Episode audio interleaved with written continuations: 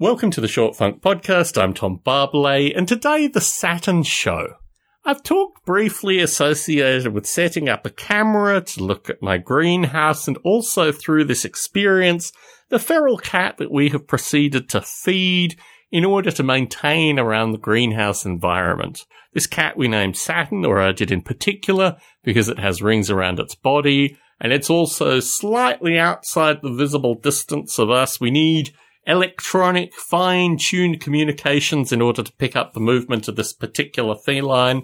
And also, it's kind of almost like a Truman Show reality television thing, because every day we tune in to see what Saturn is doing in the back garden. We tune in to see what kind of energy Saturn has. And we find this particular cat very, very interesting for just a few minutes a day. A few minutes a day, his general gallivanting, him running around the backyard very quickly, it amuses us. It's primarily because, and this is something that I will assert here, now he has all this extra food, he has extra energy, and he gets to behave like a cat, whereas previously he was some kind of feral creature that had minimal energy, had to conserve energy, and for this reason, he didn't have the playfulness that one might instinctively look towards as being cat-like. When we get back from our travels, the plan is to actually cage trap him and just get him more into a kind of familiar, interactable cat state.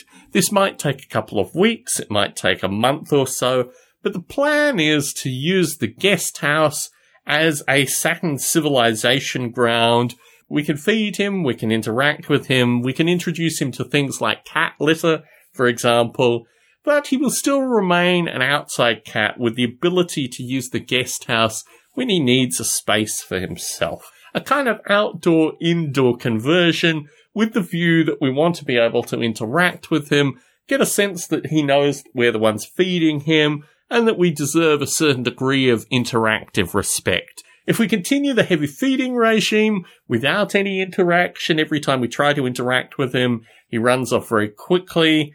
It's not really a kind of productive, interactive relationship, and also it could be the case that he is genuinely so feral that he probably won't ever become like a familial cat. But having said that, I think we remain optimistic. He is very small, so the anticipation is probably he's a kitten or in, early adolescence and catdom, and through this time, I guess we'll get a better sense of him just generally as a cat. I mean, truth be told, we don't even know if he's a male cat. He could be a female cat for all we know.